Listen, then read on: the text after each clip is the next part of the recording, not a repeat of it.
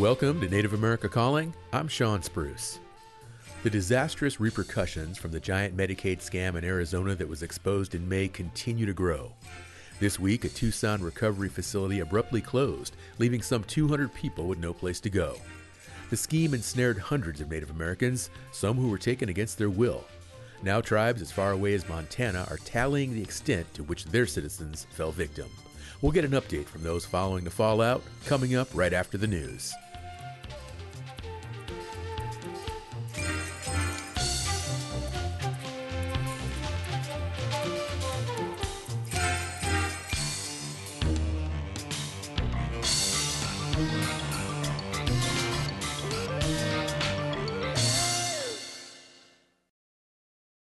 This is National Native News. I'm Jill Freitas from KNBA in Anchorage, Alaska, filling in for Antonia Gonzalez. A first of its kind all women skateboard competition is coming to Navajo Nation Saturday at the Two Gray Hills Skate Park. The Skate Jam skateboard competition will bring together women and girls to put their hard work and practice to the test. Amy Denet Deal is the founder of 4Kinship, an indigenous owned clothing brand, and organizer of the Danette State Garden Park project. She says while spending a day at the skate park with one of her groups, one of the girls came up with an idea of came up with an idea of having an all women skateboard competition. And I'm like, let's do it. and they came up with a name and they've just all been working together the last two months to really make this happen. And it's been a great experience. Deal said using skateboarding to bring the community together just made sense. I'm not a skater, you know, but I'm a, an executive from the active sports industry, and I personally know so many athletes, and every single one says the same thing to me of like, Amy, skateboarding changed my life. It saved my life. It's like people that struggle with, um, you know, say mental health issues or just health issues.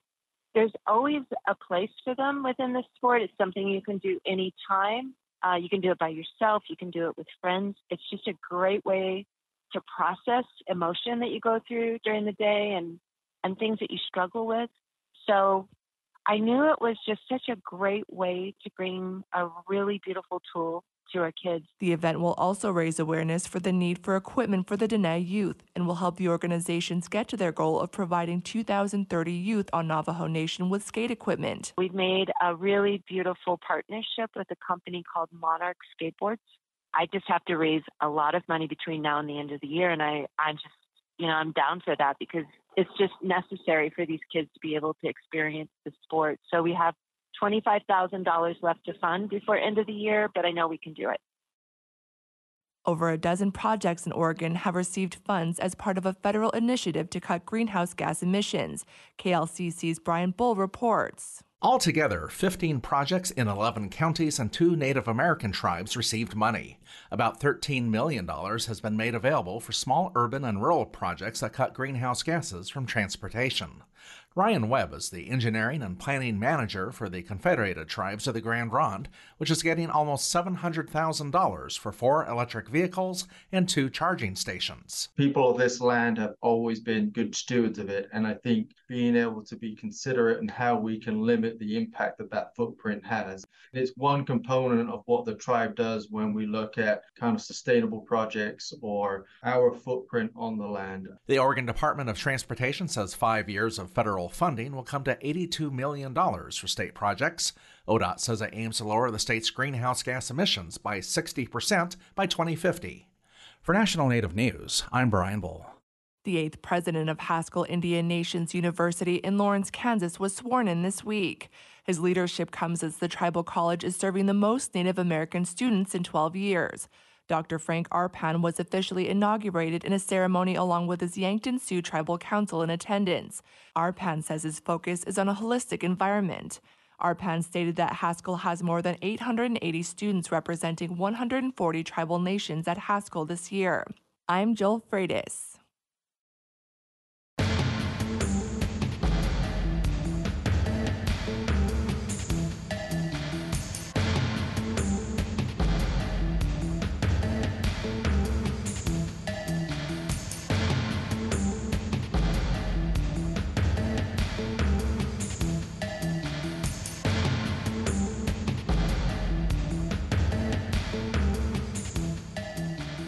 National Native News is produced by Koahnic Broadcast Corporation with funding by the Corporation for Public Broadcasting. Nobody likes a crowded highway. A crowded crib is even worse. For a safe night's sleep, use a fitted sheet only and be sure there are no toys, blankets, or pillows around your baby. Support by the U.S. Consumer Product Safety Commission. Ready to start, manage, or grow your small business? The U.S. Small Business Administration can help with advice and resources. See what SBA can do for you. Go to sba.gov/start.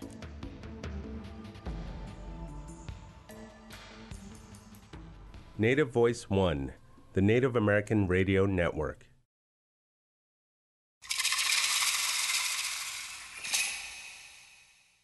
This is Native America Calling, your National Humanities Medal winning radio show and podcast. Officials in Arizona say more than 300 rehabilitation centers have been shut down since May in an ongoing Medicaid fraud investigation. Thousands of residents of those centers, many of them Native Americans, were turned out in the street. Just this week, a Tucson facility abruptly closed, leaving 200 people with nowhere to go. Since the start of the scam that officials say reaches into the hundreds of millions of dollars, Tribes as far away as Montana say their citizens are also victims. The Blackfeet and Northern Cheyenne tribes and community advocates are among those working to reunite victims with their families. We'll get updates today about those efforts. We'll also hear about the larger repercussions for the real and vital work of addiction rehabilitation. Welcome to our conversation. If you have a perspective to share, you can join us by calling 1 800 996 2848. You can even call in anonymously if you prefer. We're at 1 800 99 Native. On the line in Phoenix, Arizona is Reva Stewart. She's a grassroots advocate with the Stolen People, Stolen Benefits campaign, and she is Dene. Hi, Reva. Welcome back to NAC. Good morning. How are you? I'm doing well. Thank you. Also in Phoenix is Jerry Long. She's a Native American advocate and the Director of Business Development at Milestone Recovery. She's also Dene. Jerry, thank you for joining us. Oh, thank you, sir. Reva, we talked in June and you outlined the problem with these treatment facilities accused of Medicaid fraud in Arizona. Please give us an update on what's happened since. Good morning. Um, as a matter of fact, since I um, spoke with you all, I think it's gotten a little bit more intense lately with the fact that we're still seeing recruiters and we're still seeing, you know, deaths in these homes. Um, we've been going out more often and we're getting calls on a daily basis um, because of our unsheltered relatives. We do have um, the Phoenix Indian Medical Center Community Intake Center um, in place where they you're able to go there if you're from the tribes of White Mountain Apache tribe and San Carlos Apache tribe, where they do their daily runs um, with transportation.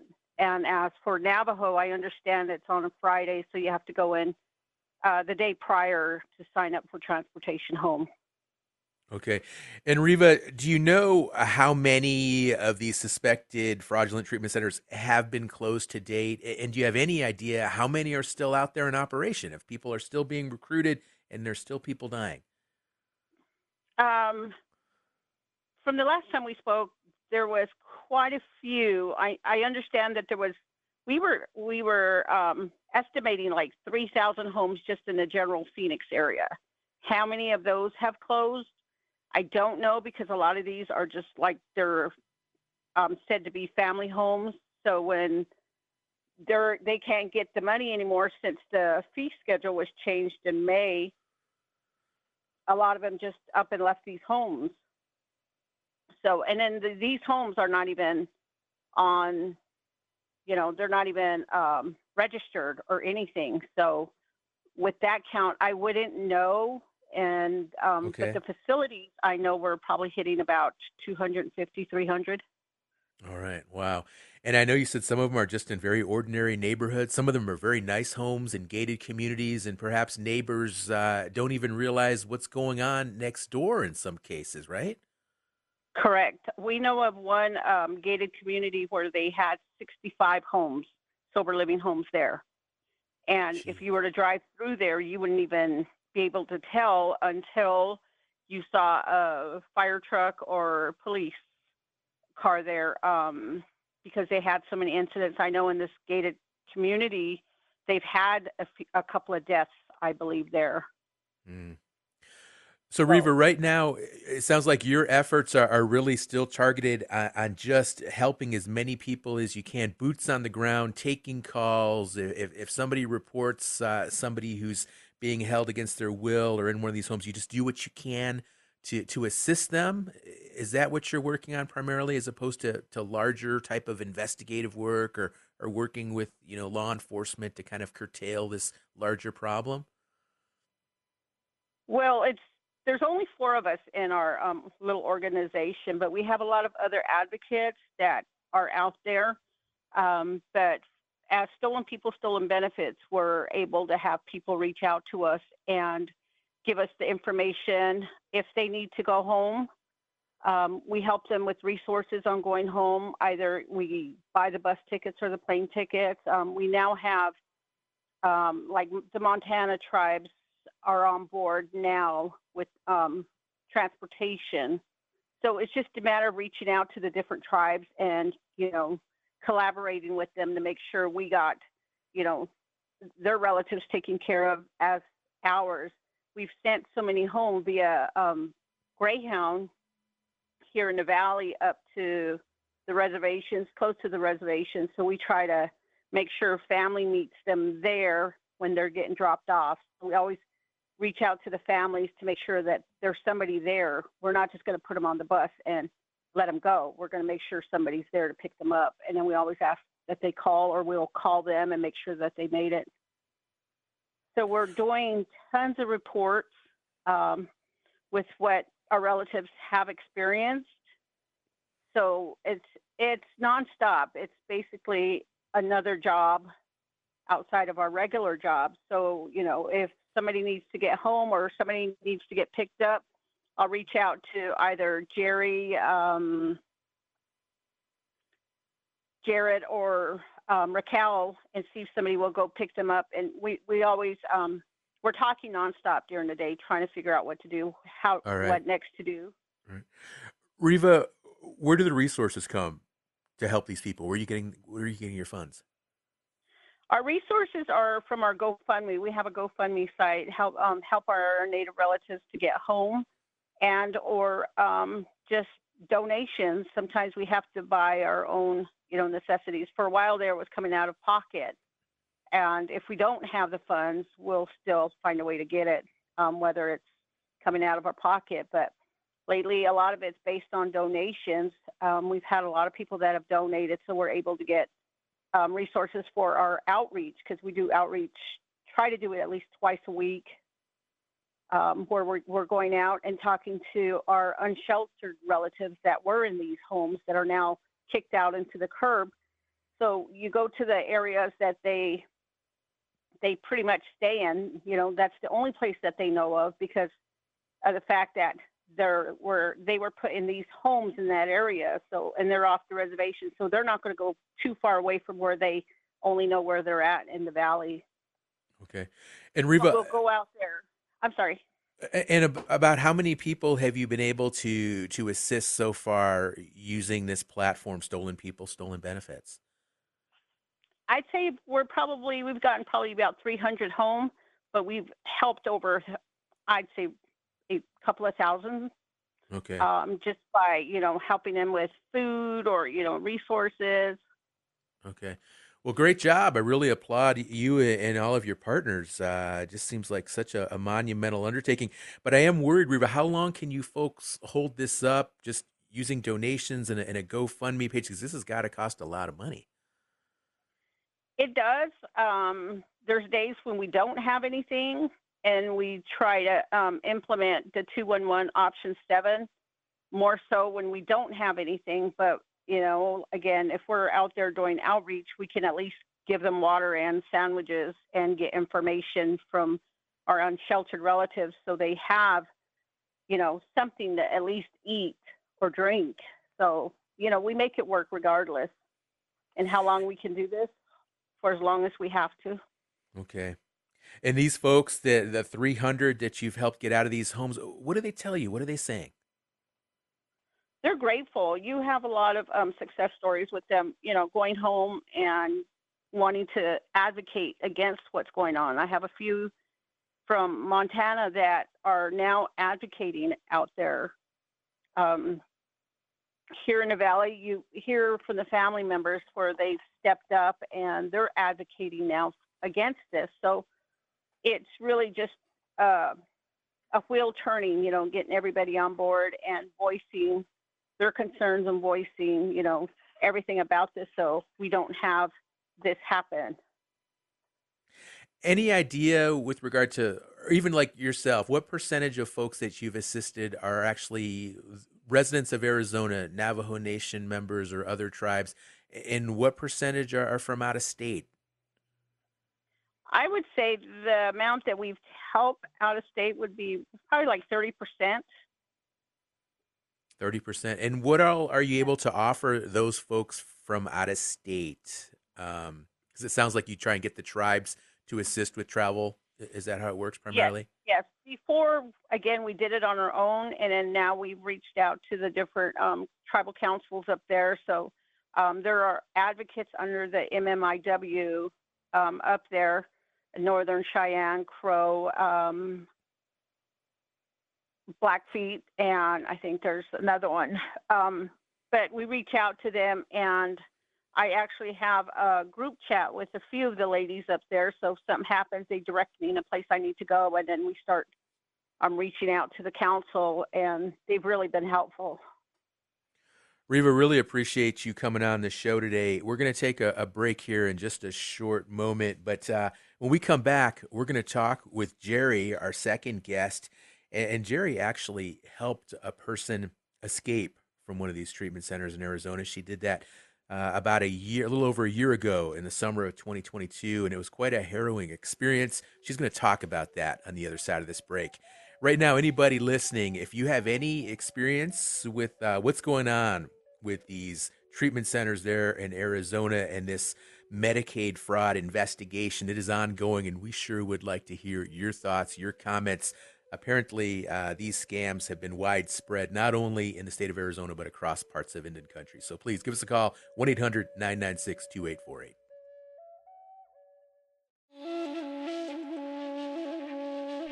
This is Sean Spruce, host of Native America Calling. You can listen in every weekday to hear the only national call in show from a Native American perspective. We explore topics that range from traditional cultural practices to up to the minute news that affects every American. We hope you can join us for the next Native America Calling.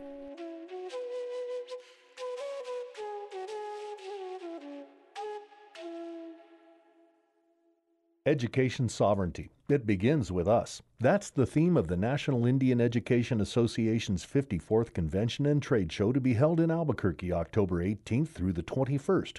You have an important role to play in the ongoing effort to reclaim education sovereignty. The agenda includes an Educator Day, a Student Day, professional learning opportunities, and the NIEA Awards Ceremony. Registration ends October 13th at niea.org. You're listening to Native America Calling. I'm Sean Spruce. We're getting updates on the Medicaid fraud in Arizona targeting Native Americans. We're learning about citizens from tribes as far north as Montana and North Dakota who are among those caught up in the scam. Some tribes are helping victims return home. Do you know someone who was targeted by one of the businesses in Arizona we're talking about today? Have you been a target yourself? Tell us about it 1 800 99 Native. Really like to hear your story today. Jerry Long works with Reva Stewart uh, in these efforts to assist and help some of these folks who have been victimized by these fraudulent uh, treatment centers there in Arizona. And Jerry, last summer you helped a person uh, from the Navajo Nation escape one of these treatment houses. It was a really, really tough ordeal. Tell us what happened. So last year I was working at Pathfinders Recovery and um, I got a phone call because at the time, you know, it was on social media, but nobody really knew what was going on. This is when um, people just started to become aware of everything. So um, I got a phone call on my phone because I always posted my phone number if anybody needed help. So somebody called me on my cell phone when I was at work, and um, he was whispering on the phone, and he stated he was inside of a house, that he was here for treatment, and he was inside of a house. He said that um, he didn't want to be there anymore, that he wasn't safe. You know, he told me he was from the Navajo Nation, so you know, for me, I had to react. So he told me that in the house that they had uh, done something to the phones to where they couldn't receive any phone calls or make any phone calls out. So he had snuck downstairs to where the phone was and he had called me from the phone. So I told him, you know, just give me your address. Give me your address. I'll be there in about 45 minutes because this, where he was at, he was maybe 30 to 45 minutes away. So I left my job and I went straight out to the house. And when I got to the house, you know, when I was on the phone with him, I told him, I'm going to park across the street. And I gave him the description of my car. I said, I'm going to park across the street. I said, um, I'm going to stand there. So he told me, you know, you have to come at the top of the hour because that's when they let us go smoke. We go outside to the front to go smoke. So he goes, I'll be outside around this time. So I said, okay. So for me, you know, I have my gun inside of the trunk of my car. I had my gun in the trunk of my car, and while I was en route there, I had called one of my friends from another treatment facility, and I told him what was happening. So he told me, you know, just be careful. He said, call me when you get there, put me on mute. He goes, I'll keep it on three way. He goes, that way, if anything happens, he goes, I'll have the address and I'll just call the cops. So I said, okay. So I get to the house and I park across the street. And I waited and then all of a sudden, you know, these the natives come out of the house. So the natives come out of the house. There was about maybe eight to ten of them. And I stood outside of my car like I told him, and he saw me. I knew who he was because he looked right at me. And there was three house managers outside too. You know, they were um, they were African house managers. And I kind of just called out, you know, Matthew, Matthew, are you here? So he kind of just looked at me and I told him, I said, Are you ready? And he just stood there because he didn't know what to do. So the house manager, one of them told me, Who are you? And I told him, I said, I'm here to pick up Matthew. He doesn't want to be here anymore. So they told me, Oh, well, you need to wait for the owner of the house to come back. So I told him, I said, no, he doesn't have to wait. He's here voluntarily. You know, he's here receiving services with his insurance plan. I said, he's here on a voluntary basis. He can walk off if he wants to. So the guy tried to coax him back inside and kept telling him, hey, you need to come inside and do your discharge paperwork. And I immediately told him he does not have to go inside to do any discharge paperwork you could document it as an AMA. He does not have to stay here. He doesn't have to go inside. Mm-hmm. So the house manager told me again, oh, just wait for the owner to come back. And I said, no, we are leaving. So after that, you know, he tried to tell Matthew, do you want to come inside? You got to get your stuff. You know, you need to get your stuff. So Matthew, he said, no, I already packed my stuff. And he was already ready he said, I put my um, stuff behind the tree over here. He had already hid his stuff outside. So I told him, I said, go get your stuff, put it in the trunk. I had the trunk open. And we went towards my car and I stood right by the trunk. And then the guy came up to us again and he said, just if you can just wait for the house owner to get here. And I said, sir, he does not have to stay here. He can leave. And then my friend that was on the phone, he kind of spoke up on the phone. He goes, Hey, man, you know, he's there voluntarily. If you don't let him go, I have the address to the house and I'll call the cops. So the guy backed off. And then I told Matthew, I said, Get in the car. Let's go. Get in the car. So, so Matthew got in the car and right after that, you know, there was other natives there, you know, and I told him, I said, does anybody else want to go with me? And then two other natives kind of spoke up and they said, yeah. So they got in the car with me. And then I drove them back into Phoenix, and um, two of the natives, you know, I bought a bus ticket. They went back home. We ate Okay. dinner at a Mexican restaurant, and then Matthew finally got a hold of his mom, and his mom said, you know, I won't be there until tomorrow morning. I'm going to leave early in the morning. And I just got, you know, he had nowhere to go. I didn't know what was going on at this point. I was just as in shock as, you know, everybody else. And I got my guest room ready for him in my house. So he kind of he stayed in my house overnight and then the next morning his family came into town and they got him and then they took him back to the reservation. Okay. All right. Well, I'm I'm so glad that that worked out and you were able to to essentially help those people escape. If uh, geez, just being held like that just sounds more like kidnapping than uh, than residential treatment. But so Jerry, I think somebody listening today, you know, the question is like, well, geez, you know, this just sounds so bad. It sounds scary. Um, and what about somebody that actually really needs help? They they need to go to one of- to some sort of a treatment center. I mean, there's got to be a, a real breach of trust here now. Like, how do people feel? You know, they they how do you know? How do you know whether or not one of these treatment facilities is actually a good treatment facility and, and they're actually there to help you, or are they a fraud? What what are you telling people? Well, I work for um, I work for legitimate treatment facility in Phoenix. You know, we're Joint Commission certified with the state of Arizona. We're properly licensed. I uh, my job is to collaborate with all other facilities within Maricopa County and Tucson and Prescott. So um, I collaborate with all of the legitimate treatment facilities in these different areas. You know, I go in, I tour each facility, I see the curriculum, I look at the licenses on the wall, I look at the houses, you know, and a lot of the facilities that I work with, you know, they are Joint Commission certified with the state of Arizona. They are trustworthy. You know, they don't focus on just one, you know, nationality. They focus on everybody out there. They have different insurances that they're able to accept within each facility. You know, I collaborate with a lot of these legitimate treatment facilities that I've personally toured myself, that I've put, you know, multiple, not just natives, but, you know, I put a whole population in these facilities and they've been successful at it. You know, we've tend to, um, you know, I know that a lot of the natives that are coming out of the group homes that are coming out of these IOP facilities, they're hesitant. They're very hesitant, but, you know, that's why, you know, like Reva said, we either, you know, we try to get them home, like we try to get them back home and then, you know, we try to have them do it the right way this time rather than just, you know, jumping from place to place to place.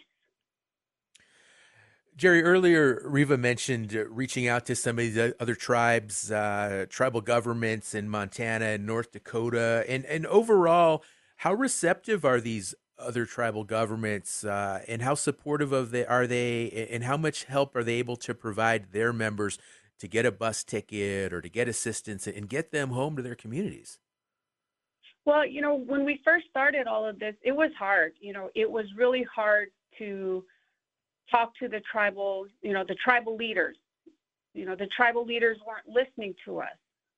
Reva kept calling and calling, and we weren't getting a response. Like, I went to the Navajo Nation in March, and I went there for two days of meetings with the tribal leaders, and I kind of told them what was going on. And you know they they listened and they automatically reached out to AHCCCS and then that's when the whole thing just went crazy up here and they started operation rainbow bridge and they send transport down here to phoenix i think once a week and then montana once we got the advocates once we got the other advocates on board it wasn't the tribal leaders it was the advocates once we got the other advocates on board they were the ones that were the grassroots just like us and they pushed in their states to get action on this.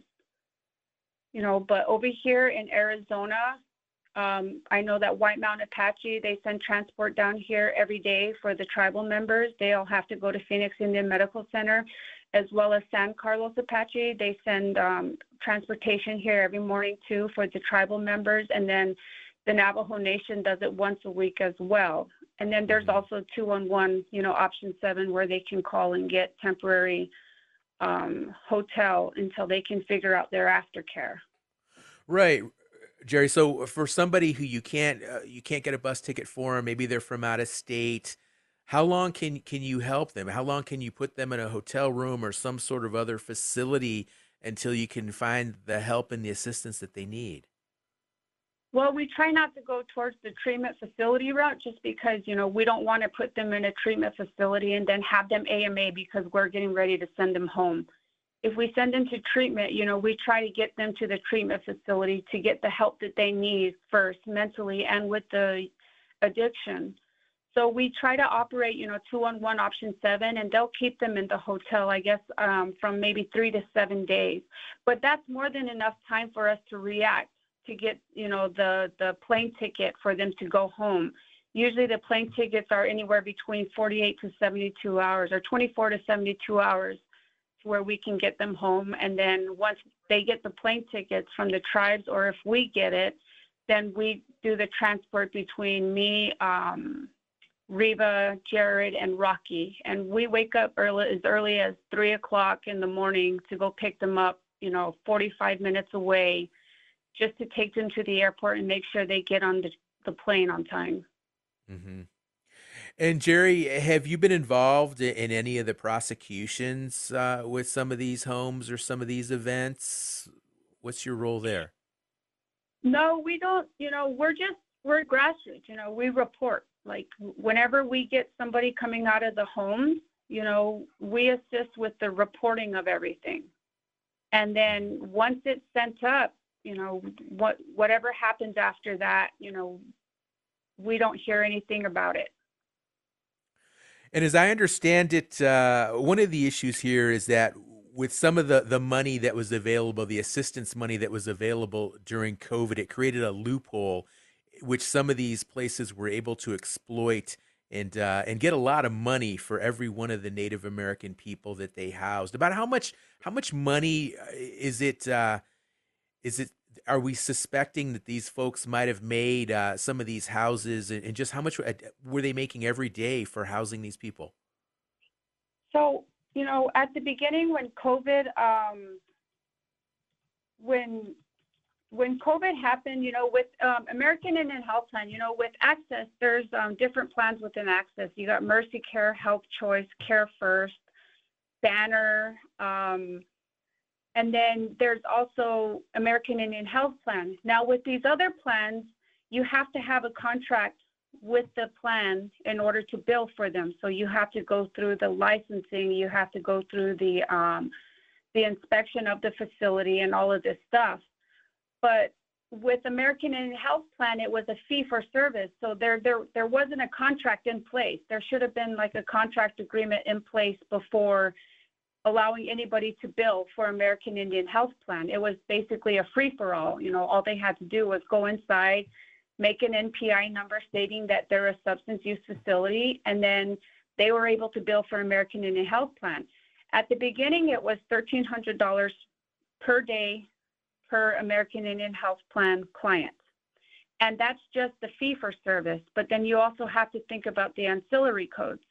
Once you input the ancillary codes, it could go up anywhere between 1,500 to $1,700 per day for each American Indian Health Plan client. And with American Indian Health Plan, they didn't require any documentation stating that they are Native American. So these houses figured out that, you know, some random, you know, white person with blue eyes can just call in and say, you know, I want to switch to American Indian Health Plan. So they were allowing just anybody to get onto the American Indian Health Plan um, insurance. So that's how these houses, you know, they were housing anywhere between maybe 10 to 15 inside of each house and these IOP facilities were having at least maybe 50 to 70 clients inside of their IOP and then getting these houses. But they were billing up to maybe 15 to 1700 dollars per day per native. And that's why they started to get greedy and they started to go up to the reservations and they started to just offer housing, food, you know, um, mm. we'll give you so much money a week if you stay with us. They were buying them phones, they were buying them alcohol. You know, alcohol was the main addiction with Native Americans, but then they started to introduce the fentanyl pills to them, and they were feeding them fentanyl pills inside of these houses too to get them to stay. And, you know, that's how this whole thing, they just started to go on the reservations. They just started to take the natives off the reservations, and then they started going out of state, and they started recruiting from out of state as well. Okay.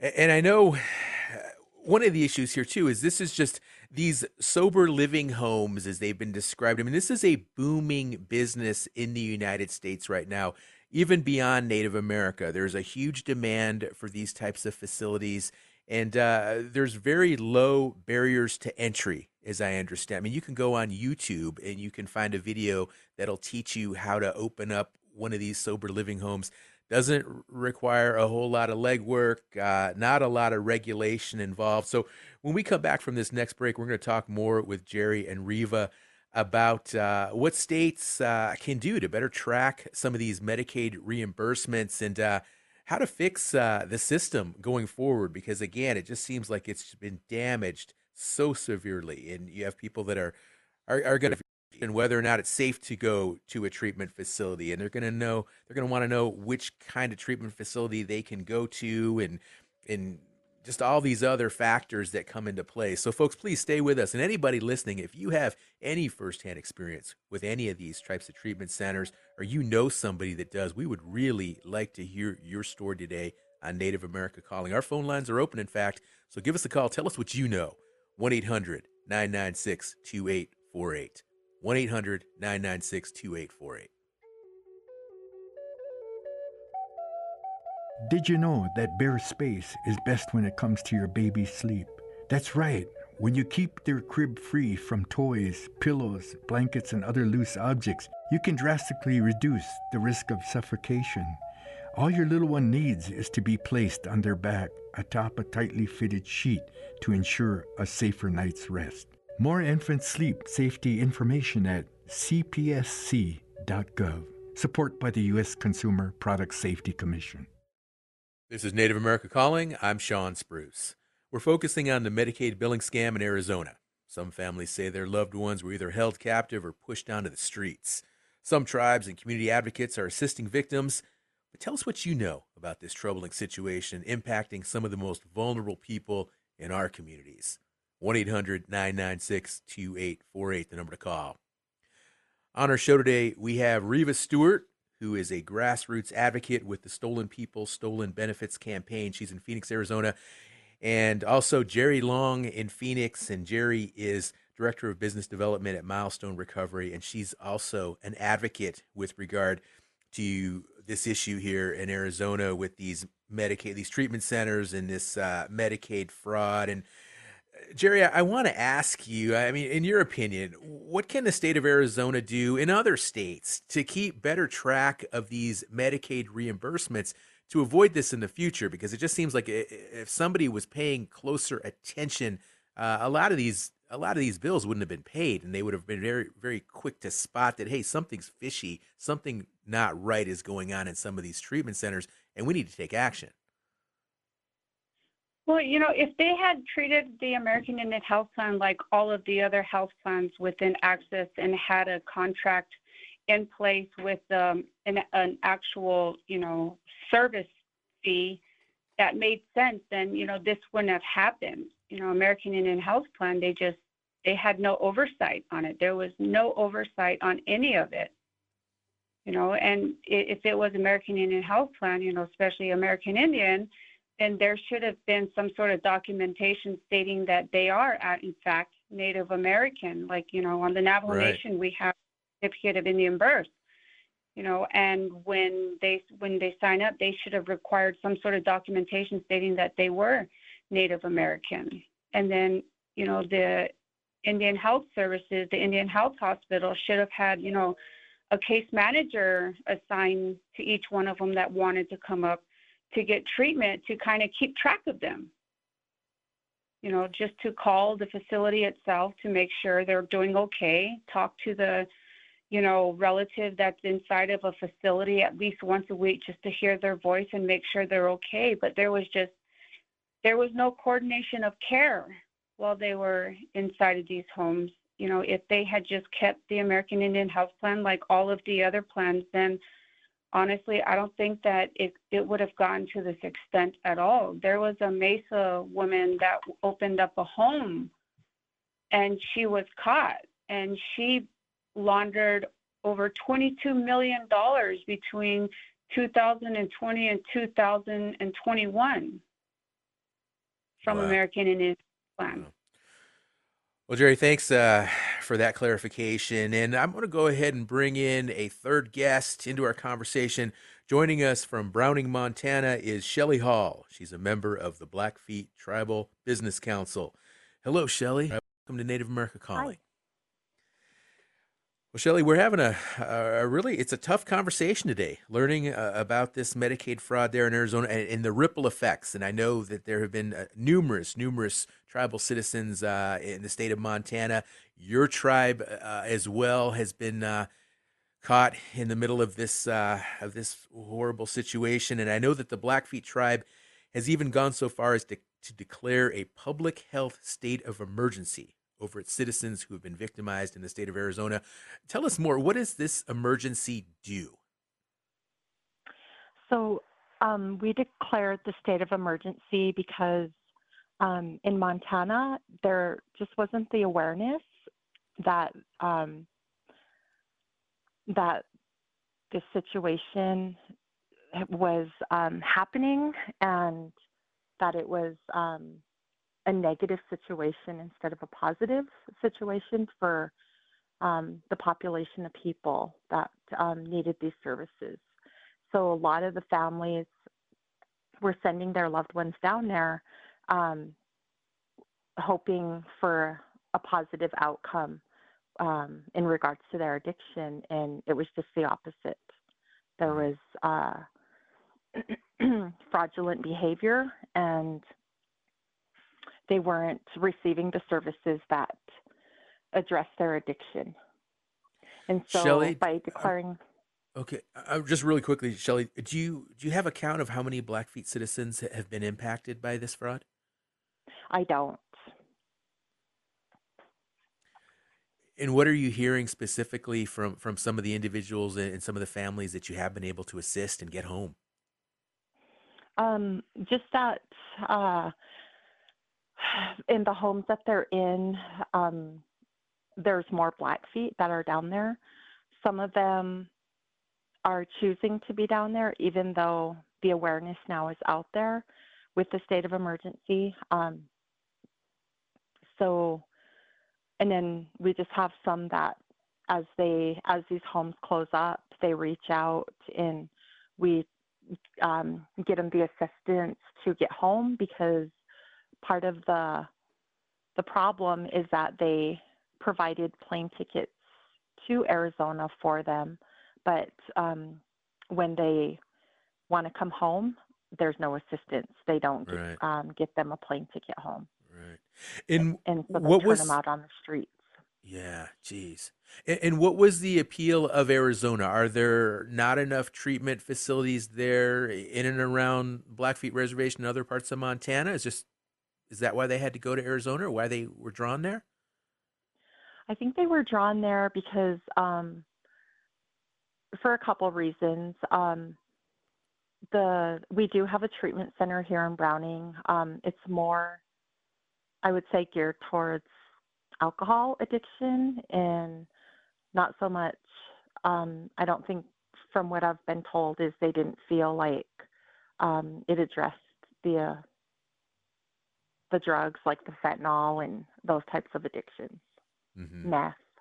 And so, um, also, um, being on a reservation um, and being around, like when you're trying to get sober, trying to get clean, uh, being in the same environment is a struggle because there's always that pressure and that tendency to turn back to the drugs and alcohol. And so I think that by getting out of Browning and going to a different state they felt like they could be more successful and not have that pressure. That makes a lot of sense. Absolutely.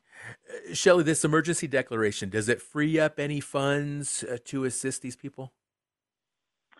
Um, we were hoping that it would. Um, we applied for some funding, but um, we just recently found out that we were denied the funding. So um, I know that the state of Arizona is uh, providing assistance and they are um, helping with plane tickets home. And so the last group of individuals that um, wanted to come home, um, they actually got their flights paid for um, by the state of Arizona.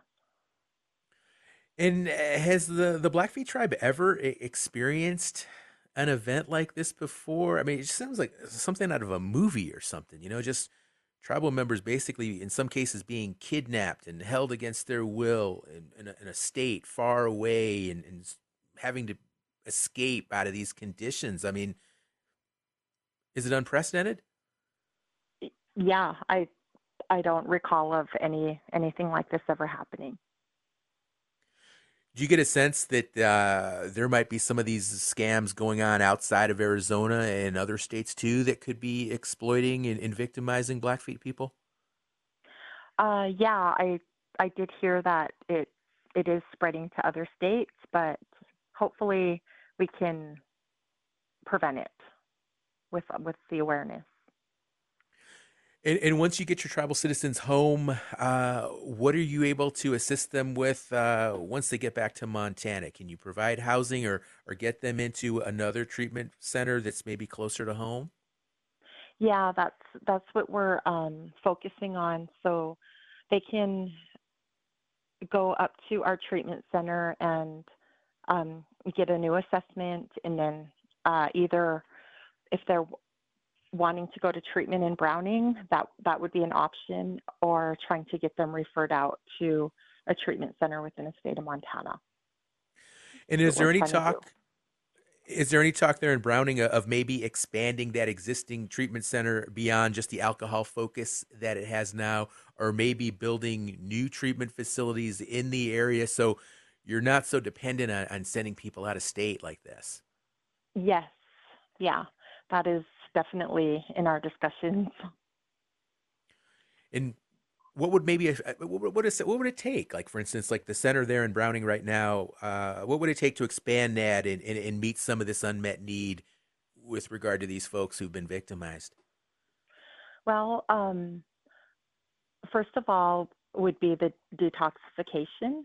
So we don't have a detox facility um, on the Blackfeet Reservation. Uh, they have to be sent out for that. And so that's what we're looking into is what would it take to to bring a detox facility to Browning or how could we better coordinate services to get them detoxed and then sent to treatment after after the detox.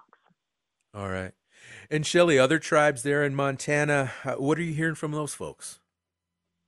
Um, I haven't heard specifically from any other tribes other than uh, that they also have members that were affected by the Arizona crisis. Mm-hmm. And uh, what's the, the overall? I mean, I mean, they're in Montana, even uh, beyond the Blackfeet Reservation. I mean, what are you hearing from just people there in Montana who learn about this incident and are just discovering it for the first time? Are they supportive of, of your efforts to, to bring your folks home? Are they indifferent? Uh, what's their response? I'm curious. Um, I think that it's been supportive, um, especially like um, the news media. A lot of them have reached out in wanting to get the word out there, um, along with the state of emergency, uh, because part of it was a recruitment effort. Um, and that was we prevented um, people from coming onto the reservation and recruiting um, individuals down to Arizona. I was told that um, there were people coming in vans to pick them up or just talking to them and their families and getting them the plane ticket down. So um, we we prevented the recruitment efforts as well, along with our Mm-hmm. state of emergency. And Shelley, for a, a Blackfeet tribal member who perhaps is listening to our show right now, who has been victimized, who maybe was in Arizona and, and has just gotten hope, or maybe they're in Arizona right now and they're in one of these homes and they're worried Mhm. and they're trying to get home. What do you want them to know? What would you like to tell them? that we're definitely here 100% to support them and they can reach out and we we will respond and do everything we can to get them back home safely. And how do they do that? How do they reach out? Do you, is there a number to call? Who do they talk to? Um, so if they wanted to reach out here, they could just call the, the tribal office, the main tribal office, 406 338 7521, and they could reach out to me, Shelley Hall, or my administrative assistant, Kellen Hall, and we will respond. Um, we've, we've also had a community member. Um, she doesn't live on the reservation, but she had a brother that was affected, and she has been um, very helpful in um, coordinating uh, with the, the tribe to get individuals home. So um, I'll just, her name is Laura McGee, and people have been reaching out to her on Facebook, and she responds immediately to their requests as well. Shelley, really appreciate you joining us today, and uh, thoughts and prayers to you and, and, all of your brothers and sisters and relatives and, and, family and community there among the Blackfeet tribe. Thanks again for talking with us. And uh, I want to go back to Reva as we begin to wind down the show. And Reva, what would you like to see happen with regard to these ongoing prosecutions? What what needs to occur? What what needs to to happen legally? in order to move forward and uh, and essentially, of course, the end. You know, get get good treatment centers open, legal, lawful centers that are really there to help people and assist. What do you want to see happen? First, I would like the accountability of what has happened, um, especially with a lot of our relatives that have um, passed away because of these homes. I would like Arizona to be held accountable and admit that they were wrong. Um, and, you know, with, for the tribes to start opening up detoxes, um, detox facilities and behavioral health facilities and their own, um, you know, sober living facilities to help our own people where we don't have to rely on, you know, the government so much. But yeah, that's what I would want. Um, eventually, I would like these homes to be all shut down and for AHCCCS and AZDHS to, um, you know, like Jerry had said earlier, to actually see what you know needs to be done with our Native American people, you know, with the certificate of Indian blood, um, mm-hmm. have access to that. So yeah, I would definitely, definitely do that. And with the investigations, hold these people accountable for what has happened to our people we've had so many of our relatives have been affected by this. And when you hear in their voices and you're out there searching with them when their family members have passed away, is by hard by far the hardest thing to do. And I've been there, been there with families that have learned of death because of these homes. So it's devastating all the way around. And that's my drive is I want accountability. Well, Reva, uh, thank you uh, for having the last word here, and thoughts and prayers, of course, to to folks there on the Navajo Nation and other Native communities in Arizona who've un- unfortunately uh, fallen prey to this horrible incident. Uh, we are going to have to wrap up the show. Appreciate our three guests today: Reva Stewart, Jerry Long, and Council Member Shelley Hall for updates and insights into resident treatment facility Medicaid fraud in Arizona. Join us next week for another lineup of discussions and conversations about Indigenous issues and topics. I want to thank all of our crew and staff members here at Native America Calling and Koahnic Broadcast Corporation for another great week here on Native America Calling, giving you, Native America, the stories and information that you need. Have a safe weekend. I'm Shawn Spruce.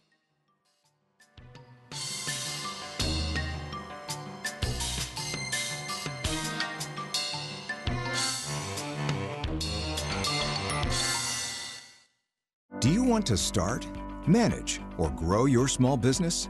The U.S. Small Business Administration can help. I would describe the SBA as a treasure. They were there to help lay a foundation. They had people that are full of wisdom. I think that's the biggest thing. I wouldn't be where I am without those resources. They've supported me, they've loved me, they've been there, they've showed up, and they believe in what I can do with my business. For your small business needs, go to sba.gov/start. All SBA programs and services are extended to the public on a non-discriminatory basis. Support provided by Amerind. Amerind is 100% tribally owned and partners with tribes and their businesses to provide affordable commercial insurance coverage, protect tribal sovereignty, and strengthen Native American communities by helping to keep dollars in Indian country. Information about property, liability, commercial auto, and workers' comp available at amerind.com. That's A M E R I N D.com.